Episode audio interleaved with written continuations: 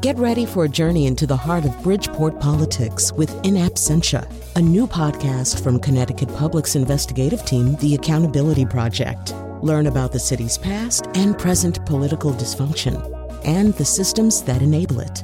Tune in wherever you get your podcasts. Funding provided by Gregory Melville and Susan Fox and Kathleen Bromage.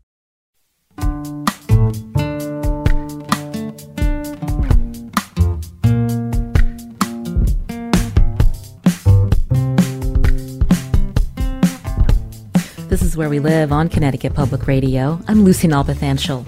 The world is much different now than in 1834 when Hartford Seminary first opened to train men to become religious leaders. Back then it was called the Theological Institute of Connecticut. Now, 187 years later, it has a new name the Hartford International University for Religion and Peace.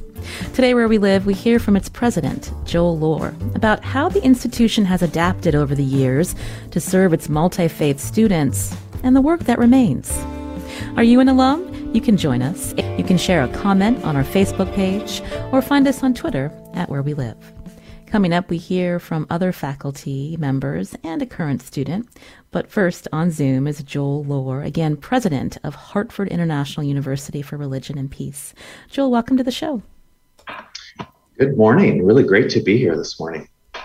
I mentioned that the history of the school goes back to uh, 1834. It's a really interesting history. Could you tell us briefly about that time? Sure. As you've already mentioned, 1834, um, it actually started as an offshoot of Yale Divinity School over a theological difference, and that's something we can talk about today. Theological differences, something that we uh, still work on today. Uh, started in 1834 training men. And part of the interesting history, I often think about Hartford as this incredible place. Um, but yeah, the first seminary in the country in 1889, not too long after that, to welcome women to study here at Hartford Seminary, what was then Hartford Seminary. So I always ask myself, what is it about Hartford, this unique city that nowhere else in the country could a woman study to, uh, theological studies in seminary, but right here in Hartford? Um, so we have this long history, 1889, and around that same time, and this is key to our, our future and who we are today, around that same time, there was a professor here named Duncan Black MacDonald who was very interested in Islam and uh, started teaching Arabic to students because he felt very strongly that at that time, good Christian ministers needed to know something about Islam and the people that they were encountering in the, uh, encountering in the mission fields. So I can say more. There's a long history here. We've evolved over time into the Hartford Seminary Foundation, and then very recently we changed our name. But that's a whole long process, but a very exciting one, and uh, really sets us well into our future and our mission. So, a pioneering uh, institution uh, here in our state. Uh, the former name Hartford Seminary, when people hear that, they might associate that just with the, the Christian faith. But as you mentioned, uh, Hartford, uh, now Hartford International University, uh, you're serving multi faith students. And so, what is your current student body look like? Yeah, a really unique place in so many ways. And I use that word unique carefully, having lived in England where they made it very clear you can't use that word unless you're the only one. Um, I think we're probably one of the only, if not the only, institution where you have roughly 45, I think 43% this year of our students identify as Muslim. Um, that goes back to that long history I mentioned of Duncan Black McDonald, but also our um, insistence uh, early in the 90s, even that um, Islam should be taught not by Christians only, but should be taught by good scholars uh, who identify within the tradition itself. Um, and so to this day, we have many Muslim faculty members and hired the first Muslim faculty member of any seminary in our country. And then the um, student body with roughly 40, 45, eh, numbers fluctuate a little bit year to year. Muslim students, um, about 40% would identify Christian and then the remaining 20% just to kind of even it out um, would remain or would identify uh, as religious others jewish is really important part of our identity today the abrahamic religious traditions as they're often called but also any you know, we have non-religious students studying with us um, hindu buddhist and so on so, getting back to the name change, I understand this was part of a at least a two-year strategic uh, planning process. But what was the feedback that you heard from your interfaith community about the name and the reasons why it needed to be changed? Yeah, it's interesting. I'll, I'll try not to share too much because it was a long, it was a two year process. But the truth is, it's really been a 40 year process. Um, when we moved out of the really beautiful historic stone Gothic buildings that we used to live in, that are now the UConn Law School right here in West End of Hartford, right next door to us, um, there was a decision made at that time to, although they kept the name Hartford Seminary, they chose to um, refocus their energies into religion research. And so we started the Hartford Institute for Religion Research, which is a very active and thriving group, much like Pew, that studies congregational um, life. And we just received a $5 million grant to continue that for uh, understanding the, the uh, how COVID and the current pandemic is affecting religious congregations we moved out of those buildings in 1980 roughly into this new building on uh, which is now our campus. We have still a number of other buildings but part of that we never really changed the name to match our new mission and we stopped the largely residential ordination program which many associate with seminaries called the master of divinity program. That was that's the bread and butter of almost every seminary in the country today. And we stopped that program in the 1980s but we never really changed the name and I like to say that although I've been tasked with the hard challenge of, of renaming the institution, in many ways the process started almost 40 years ago to reimagine ourselves uh, as a new place for religious understanding and to really tackle religious strife. I mean, if you are out there today, I would not be surprised if you are someone who associates the word with religion or the word religion with strife or conflict, and with good reason. And uh, so we we have long been committed to uh, those conversations, to dialogue, to exploring the differences that divide people of faith and non faith, or those who don't identify with faith. And so our name change was part of this process when I came to be the new president in 2018 after the 18 year tenure of Heidi Hadsell, who started our peace building program in 2004. Um, it was it was you know with the new energy I guess I had coming in, the board looked to me and said we need to look at this name.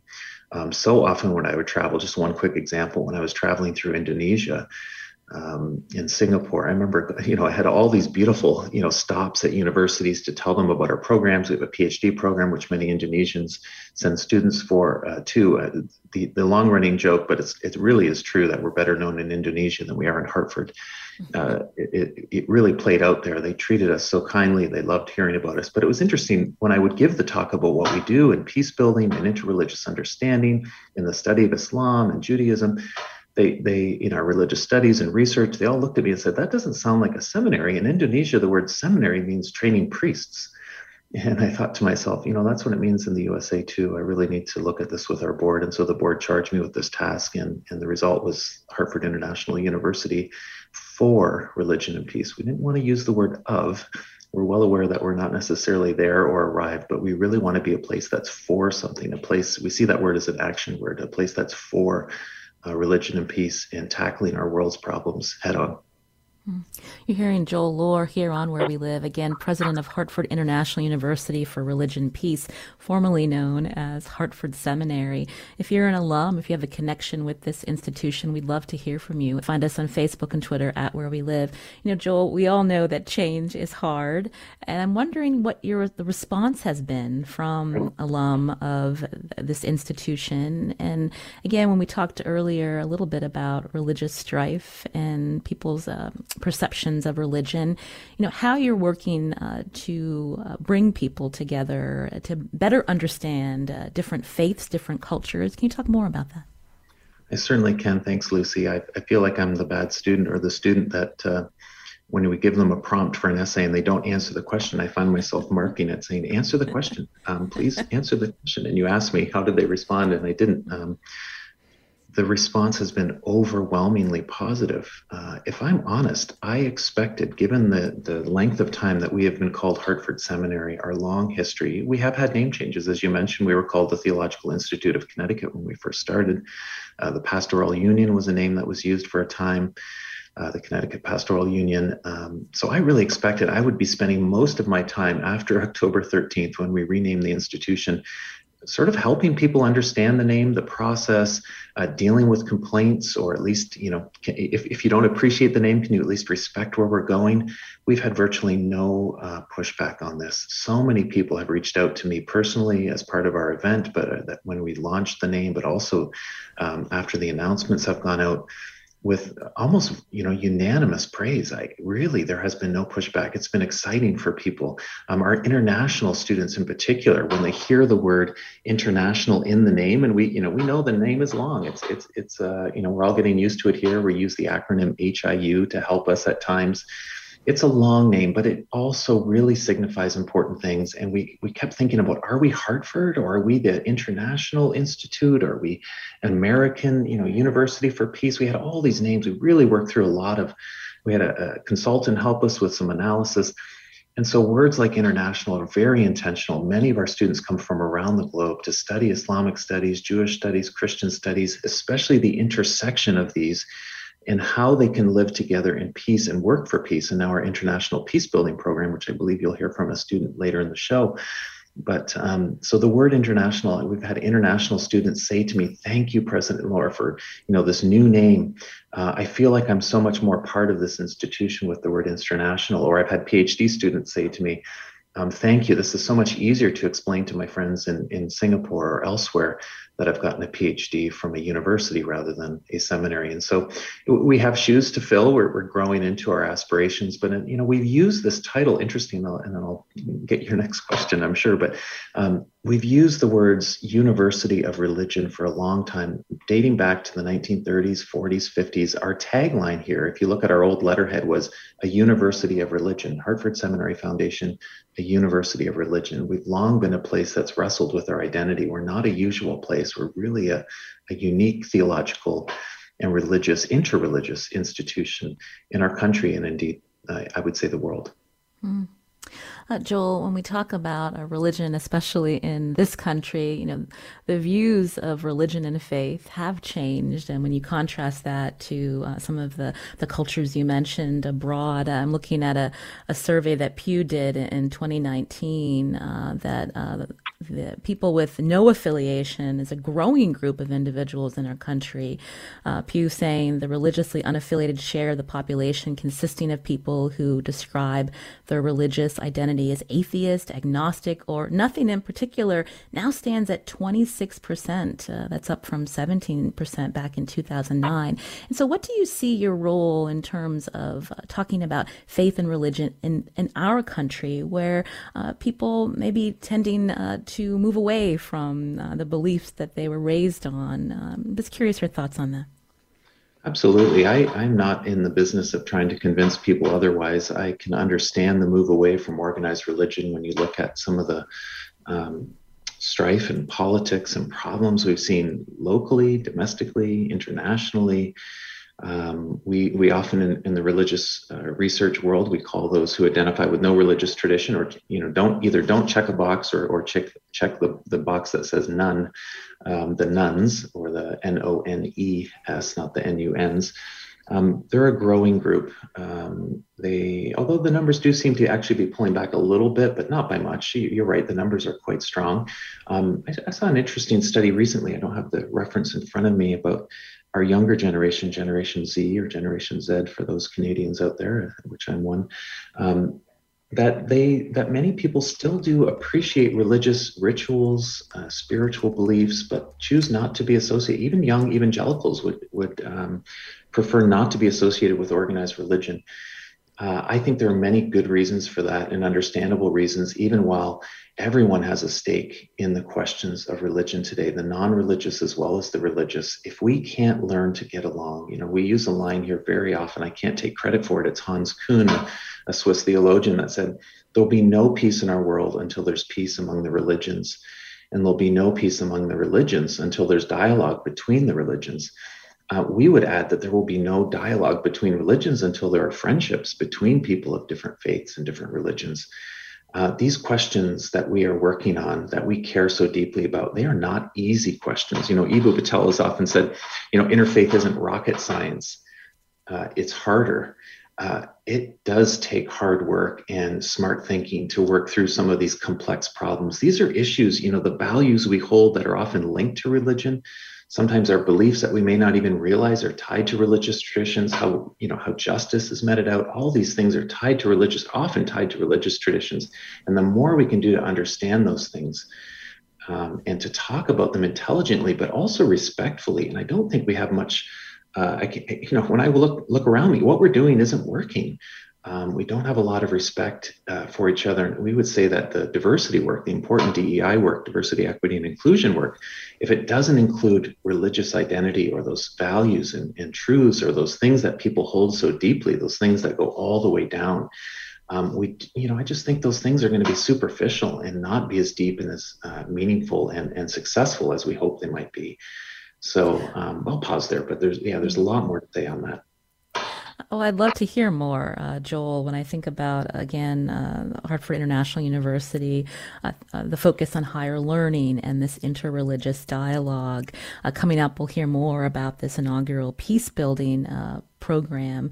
But when we think about, as you mentioned, diversity, equity, and inclusion, DEI, religion is often left out of those discussions. And so I think uh, as we look forward uh, to uh, your institution and um, how it's adapted and evolved, part of that is doing more thoughtful DEI work, helping other uh, workplaces and other organizations think about religion, making it more inclusive. Can you talk about that? Yeah, so so important, and I think that you know religion is you know what are the two things you shouldn't talk about? Religion and politics. It's a lot easier not to have to talk about religion or to keep it private. Um, so many people in our country, especially those who are come out of maybe Christian, especially Protestant traditions, would say things like, well, I think we should keep religion a private matter. Why do we need to bring that up in the workplace or in these discussions? Um, those, those are private things. You know, it's not, let's not let it interfere. Religion, talking about religion just leads to conflict. And, but we would, you know, the interesting thing is, some ways that comes from a place of privilege to be able to say that faith is a private thing. And even to use the word faith, if you think of the Protestant Reformation, that really uh, Martin Luther talked about faith as being the guiding principle of, of what Christianity is. That's kind of colored or, you know, look, made, made these discussions around religion think that you can just talk about uh, rituals and religious ideas as just about faith. And that's something you can keep private. Not everyone can keep things private. If you think of the, um, the, the, maybe the young Muslim woman who wears a hijab has a head covering. Uh, that's not private anymore. Or you think of those who have food, uh, maybe are Jewish students or Jewish workplaces that have um, food needs. They can't participate fully in the in the life of the workplace. Um, maybe as a Muslim man, you, you're you're fat or Muslim woman, you're fasting for Ramadan. Um, that affects your workplace. You might not want that bottle of wine that your boss gave you for, you know, Christmas or for the holiday party. Um, so we, we, think that the, you know, the, the, questions of religion are really important. How do we do this intelligently um, as part of this the DEI space?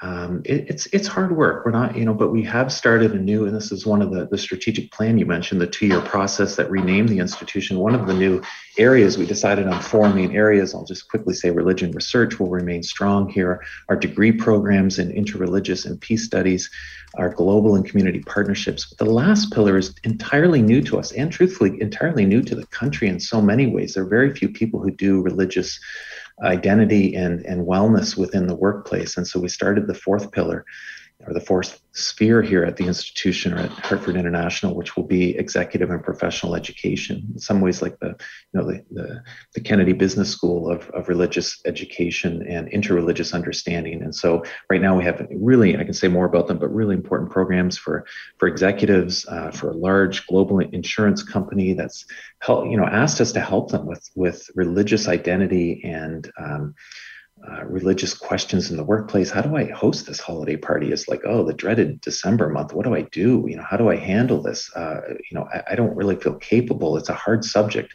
Uh, and so we do some webinars and actually we do some consulting work that's customized to the needs of our of our companies in this country.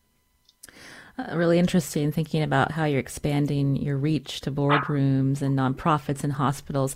But Joel, for our listeners uh, right now who uh, are in a workplace and may have discomfort um, asking uh, coworkers about their religious traditions or holidays. You know, what's uh, some advice that you can give them? How to begin?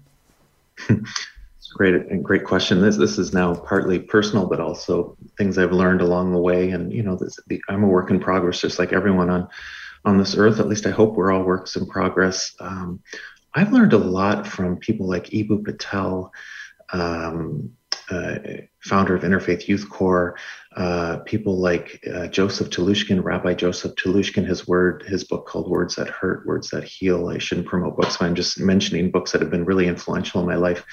Um, Eboo, Eboo talks a lot about this idea of, of, or I think I've kind of interpreted some of his work as, you know, that interpret or that, sorry, um, appreciative curiosity. Um, I think that when questions come from a place of sincere appreciation, when they're asked carefully, after friendships are formed, um, you know, I noticed that you know, I, I, think you might identify, you know, you can, you, there, there are ways to ask questions that I think show respect, but also an appreciation, you know, find something as, as Telushkin would say, find something to appreciate in your host, um, find something to, to praise in them. Um, it just makes us better people anyway, regardless of DEI discussions. But just, you know, are we, you know, there's a sense of gratitude, being thankful for our coworkers, thanking them for things they've done. Um, you know, there are ways to get to these questions without having to be quite so, um, uh, intent or deliberate about them. I think the, the hard spaces is because um, so often religion, especially Christianity, is associated with conversion and sort of proselytization, to use that technical term, but the idea that you might convert someone to be uh, become part of your own religious team or something. Those questions get, or it, it can be very tricky in the workplace. And you know, I can just say I'm very comfortable in my own in my own space. I don't want that to be a condition of our friendship. I'd like to learn more about what what what's important to you? What do you really value? And sometimes when you ask those questions you can get into the religious discussions or the spiritual life that people try to live out or attempting to live out. It's going to be different for every person even within a tradition. Of course we try not to make assumptions about oh you're christian therefore you believe x or you're muslim you must do this uh, you're Jewish, therefore you you know there's a variety of ways that people live out their religious lives and their spiritual lives, and not making assumptions. I think that's my second piece of advice. The appreciative curiosity would be the first, and then the second would be, you know, good interfaith work or good dialogue, good work in this area is about not making assumptions. You know, just don't make an assumption about the person across from you. Um, try to learn something about that individual as an individual before you kind of peg them as something um, based on an assumption about religion. Mm. You're hearing Joel Lohr here on Where We Live. He's president of Hartford International University for Religion and Peace, formerly known as Hartford Seminary, as we talk and learn about this longtime institution in our state and how it's growing and changing to reflect a, a, a different mission from the time that it first began back into the 1830s. Coming up, we're going to hear from more faculty and a student. You can join us as well. Find us on Facebook and Twitter at Where We Live.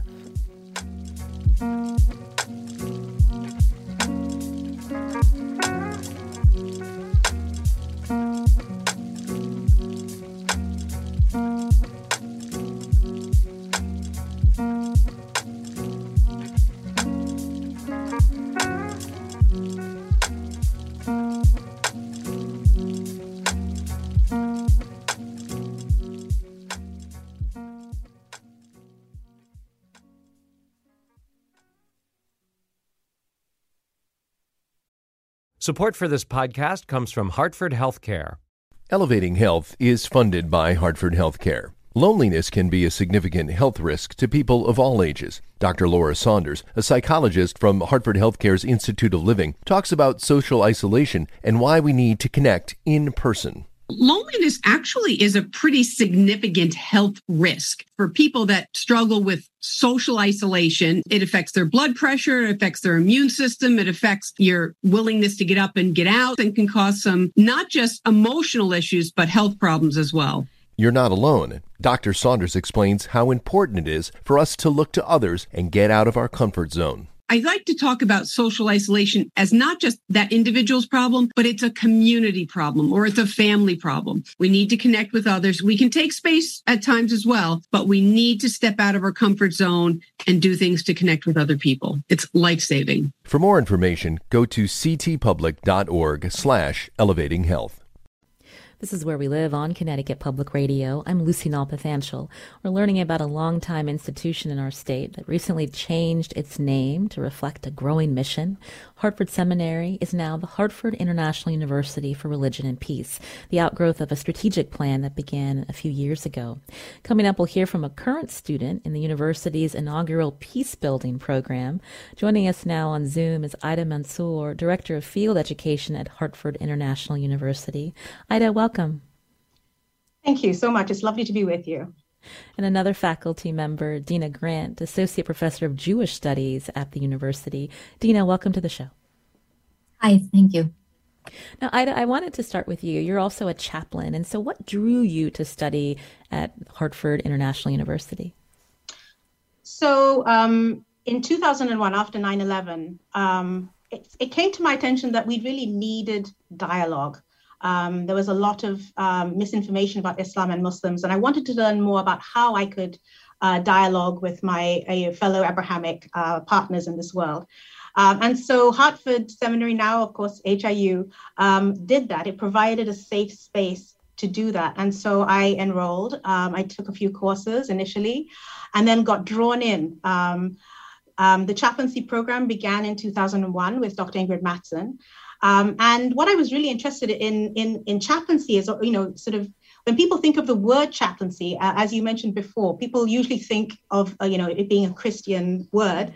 And so this idea of Islamic chaplaincy really drew me in.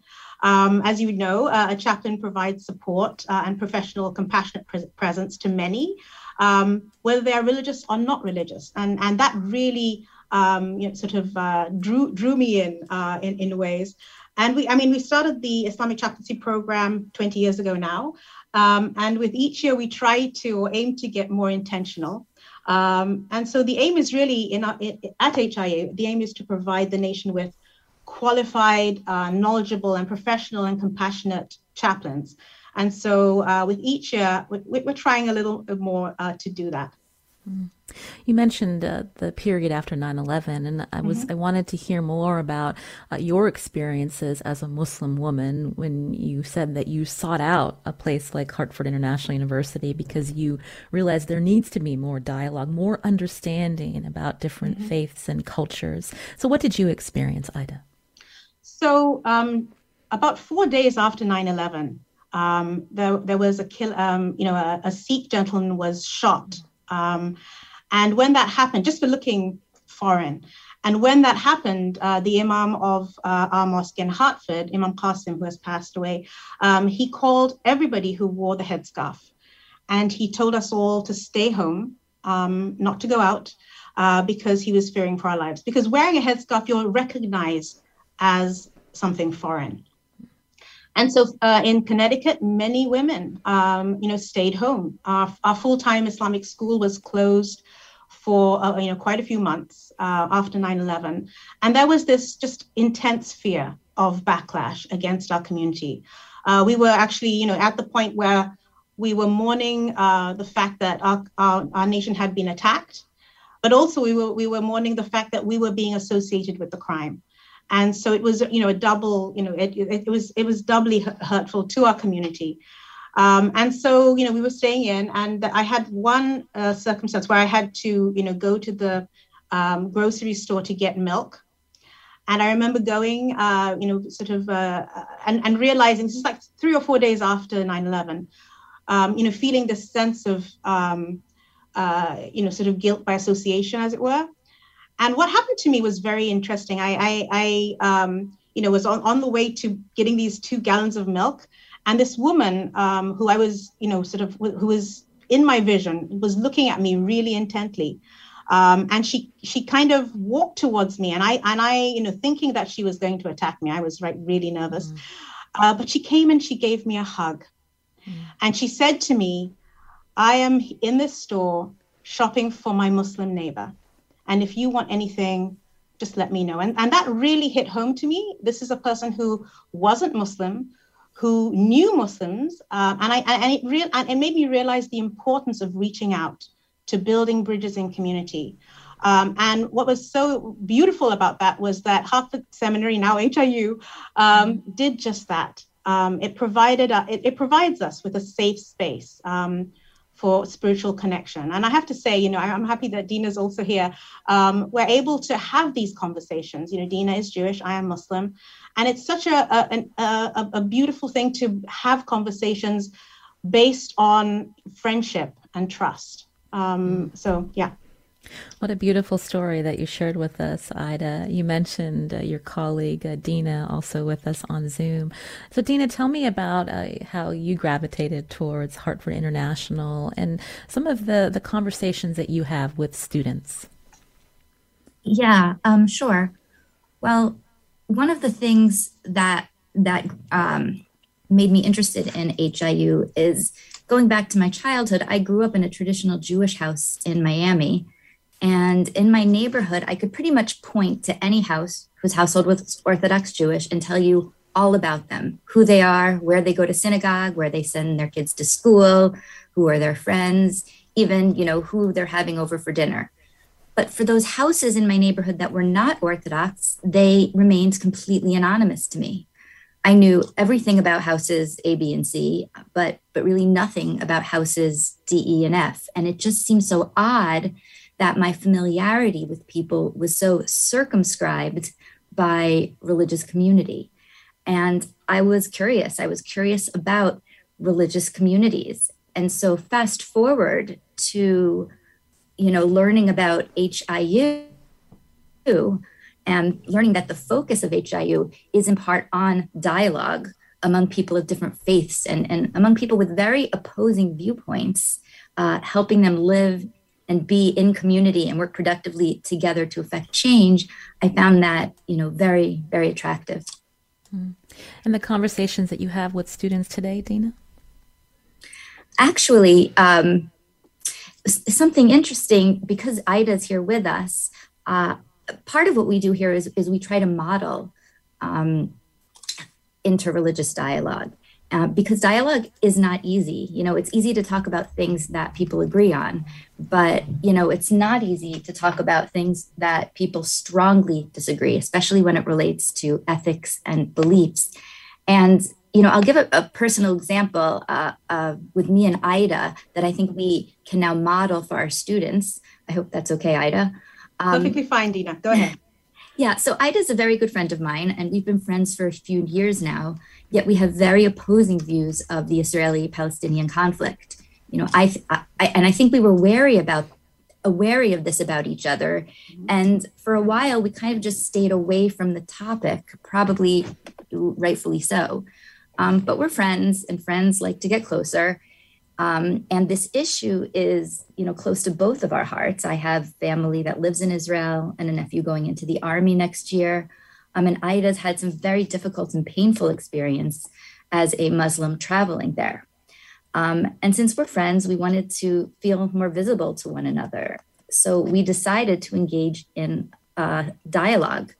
Um, Phoebe Milliken, who is the director of our Masters in Peace Building, facilitated for us a kind of scripted dialogue. And, and we engaged. We knew it would be difficult. And I won't go into the, the specific details of our personal opinions, but I'll just say the experience was both tough and gratifying. Um, you know, there were moments of anger and frustration on both of our parts, but and ultimately, neither of us changed our fundamental perspectives intellectually, but we knew coming in that that's not what we were there for. We were learning about and engaging in dialogue. There's not going to be a winner or a loser. This was, you know, dialogue and not debate. And we, having engaged that, in that we can help model it uh, to our students. Um, and, and I'll just add what what we also gain from this, and what I think students gain from these activities, is not only the friendship, but the kind of sensitivity and empathy that uh, you then bring back to your own religious communities. And so the the growth in the area of interreligious peace building can become exponential at, um, through practices such as these, which we do here at HIU. That kind of conversation, the need for understanding and learning to listen, uh, something that transcends um, and goes to what is at the heart of our society today, Deena. Uh, a lot of division uh, based on on politics and uh, beliefs. Uh, I'm wondering, Ida, if you can add to what Deena shared about that sure. kind of conversation and the conversations you're having with students who are coming to your university to learn how to have these kinds of uh, conversations. Yeah, what that what that dialogue, that particular dialogue taught me was it's so important to have a safe space to be able to speak and having a relationship beforehand uh, where you have trust, where you have a friendship is really key. And I think it, it takes time to build those relationships and, and, and build up that trust, but it is possible. And, and I think it's so valuable um, to speak as well as to be heard and validated. And I think that's, um, you know, I, mean, I, I really feel so, um, uh, so, so uh, privileged um, to be in this institution, which gives us that safe space uh, to do that. And I, and I think um, we try and, you know, sort of uh, teach this to our students. Um, you know, uh, Fatma will be speaking soon, and she's a MAP student. She lives, um, you know, on, on campus with 10 other students and you, and you hear more about that but getting to know people that you've never you know thought of being you know completely outside your comfort zone is is so vital and and so so important mm-hmm. Uh, we were talking about uh, difference of opinions of Israel and Palestine, but I'm thinking mm-hmm. about some of the students who come to you and your other faculty. They are living in these areas of conflict and tension, and so I'm wondering if Ida, if you can talk more about you know how uh, this can be difficult. Uh, for us we can we can talk about it. We're removed from it for the most part. But for people who are studying and they go back into these communities when this this tension this conflict is very real um, how they're able to work through that. So um, in, and, and Fatma will be able to speak more about that. But I you know as, as I see it it's just so so vital that they have that chance to see how it can be modeled. Um, many of our students you know when they you know sort of come from very very sensitive areas where there's a lot of violence involved. And so this uh, so hiu creates that safe space um, where we can we can sort of look at the process and and and process our thoughts and and, and what triggers us. And and we have time to do that. Um, in in in places where there's intense war etc people have not you know don't have the time to do that and so this gives them space and time to process you know what they're going through and and, and what what their triggers are and and how they can build a more successful you know sort of way of dialogue mm. Uh, Joel Lohr is still with us. He's president of Hartford International University. So, Joel, talk about um, not just the name change, as we already learned, but uh, when we think about some of these new programs that your institution uh, has started, including the peace building program we've mentioned a few times, uh, talk through um, more about this program. Sure, thank you. Um, so, the International uh, the Master of Arts in International Peace Building grew out of a program that was a certificate program that was started in 2004. I mentioned my predecessor Heidi Hadsell started this program with the gifts of a few other uh, a few donors who really thought this was an important uh, development for what we did or what we were doing. And um, the beauty of this program, and so it's still a fairly small cohort, it's grown a little bit. We tended to have between four to seven students each year come in and live together, learn together. They would take classes in our master's program, but they, they would end up with a certificate. It was a one year program. And we started looking at the country. Actually, it was our creditors that looked to us, and and you know they they've asked. Sometimes we're called upon for expertise when it comes to interreligious understanding, but they also talked to us about um, we were talking about the certificate program, transforming it into a master's program. We really wanted to keep it fully funded. So just so you know, it's a fully funded program, and we, we rely on donors each year to fund it, which is is part of my work to, to try to raise the, the support for this important program. And so students come here on full tuition. They have their flights covered from anywhere in the world. South Africa this year, uh, Pakistan, you heard from Fatma, um, Indonesian student this year. We have you know students from all over, so they come full tuition, full travel. They have living expenses covered here. We provide housing, we provide healthcare and books and food. Um, it's it's a lot to put on, but we really believe in in this this idea that people should be able to come here from around the world and not have financial um, you know finances as a barrier and so this program was transformed into a master's degree. And our creditors looked to us and said, you know, this program is an important program. Have you looked at other models of masters in our country? Not necessarily the sort of religion research, um, you know, academic masters, but something that blends the, the rigor of academic study of religion with the, the very practical diplomacy skills and human rights skills and uh, discussion and dialogue skills that are so important in our world. And so we did so as a professional degree. It's a one year degree, the first of its kind in our country. We like to be trailblazing. We started the first Islamic chaplaincy program in the in the country, and we really think this is an important program that focuses not the first to do peace building, but the first that focuses specifically on religion uh, interreligious understanding as the key to, to really bring about meaningful peace in our world. And so students come for a full year. It's a full year they can do in 16 months, 12 to 16 months with a capstone project in their home country. Hmm. And we'll hear from one of the students in this peace building program right after a short break. You're listening to Where We Live on Connecticut Public Radio.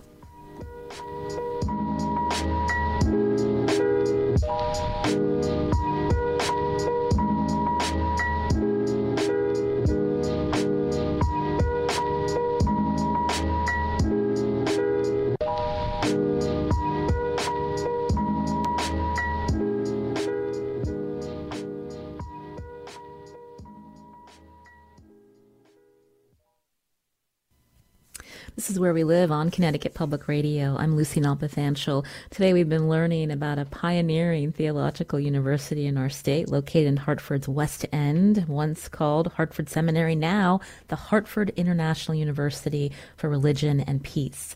Uh, with us on Zoom is its president, Joel Lohr, and faculty members, Ida Mansoor and uh, also Deena Grant. But I wanted to hear uh, a student perspective. Uh, Fatima Basharat joins us now. She's a student in the inaugural MA International Peace Building Program that we heard about. Fatima, welcome to the show. Hello, thank you. Nice to be here. So, originally you were from Pakistan. So, tell us uh, what brought you to study at Hartford International University and a little bit more about the peace building program that you're involved in. Um, sure. I am um, from Pakistan and I've um, I studied comparative religions as my graduate program and uh, living in pakistan like we don't have um, like different people from different religions like uh, because it's a uh, it's a muslim majority country but we can see uh, divisions among uh, shia muslims and sunni muslims and constant fight between them and there is a constant struggle to create peace between them and uh, also I was very, very curious about transgender roles in Pakistan, and uh, I was uh, I really wanted to work on these things, and uh, uh, that's also one of my like that that would be my capstone project, uh, hopefully. So I thought that this would be a nice place to get um, to get some skills on peace building. And bring those uh, skills to Pakistan. And uh, yeah.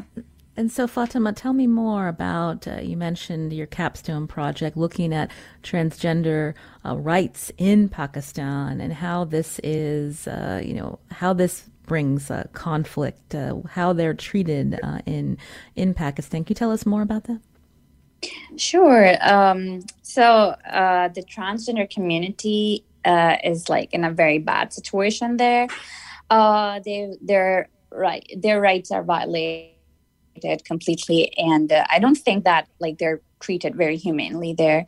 Um, uh, people don't accept them as a religion, like in their mosques or even in their education, like uh, to the schools as well. So mostly when a family realizes that their child is a transgender so they usually kick them out of their homes and usually the transgender community is are homeless in pakistan and since no one accepts them they don't get a decent job. They don't get a decent education as well to get a decent job.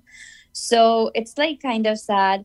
So and also the reaction uh, of people towards uh, those communities is like um, it's like very it's not good and it's been like terrifying. Um, uh, it was just like um, recently i heard the news that uh, there was a party going on like i don't know they were celebrating something a transgender party but there were some men who just were standing there and they uh, you know tried to assault them and it's like it's very sad and no one actually speaks about those community uh, uh, uh, and those people. So um, yeah, like that's what makes me very sad about it. And so, when you uh, when you return to Pakistan, how do you hope to help? And is this something that also brings risk to yourself, uh, Fatima, for uh, you know wanting to help this particular community? Uh, yeah, I actually um, there are risks. I'm actually very not quite sure that how things would work, but because that would be my capstone project, uh, and I would be working with my advisor soon on these things. Um, so like my plan is to work with some organizations like there it's not that no one works for them like there is a small amount of work done for transgender community but it's not like you know up to the mark or people just do something and then leave it. And i just wanted to be to bring a con- consistent change for those people. Um maybe uh, working with an organization or some influencers in Pakistan and uh, interviewing uh, those communities. And I'm just trying to use an art, use art uh, or uh, media as because I believe that they have a very strong impact on human being, like people's mind, and they can actually transform people and their thinking. So I actually wanted to interview some people, some of those communities, and maybe make a documentary or about their lives, or maybe um, you know make a short film about their lives and uh, how they feel. Um, so that people may realize what they feel and also uh, working with an organization to give them more job opportunities and um, uh, more educational opportunities so that's my plan and that's mm-hmm. my I, it's just like right now things are very abstract for me but i hope that they become like they yeah they become very practical soon so uh, yeah. uh, we just have a couple of minutes left. Uh, ida mansoor i wanted to ask you ida your response to hearing about fatima's plans and how this goes along with the university's mission of peace building.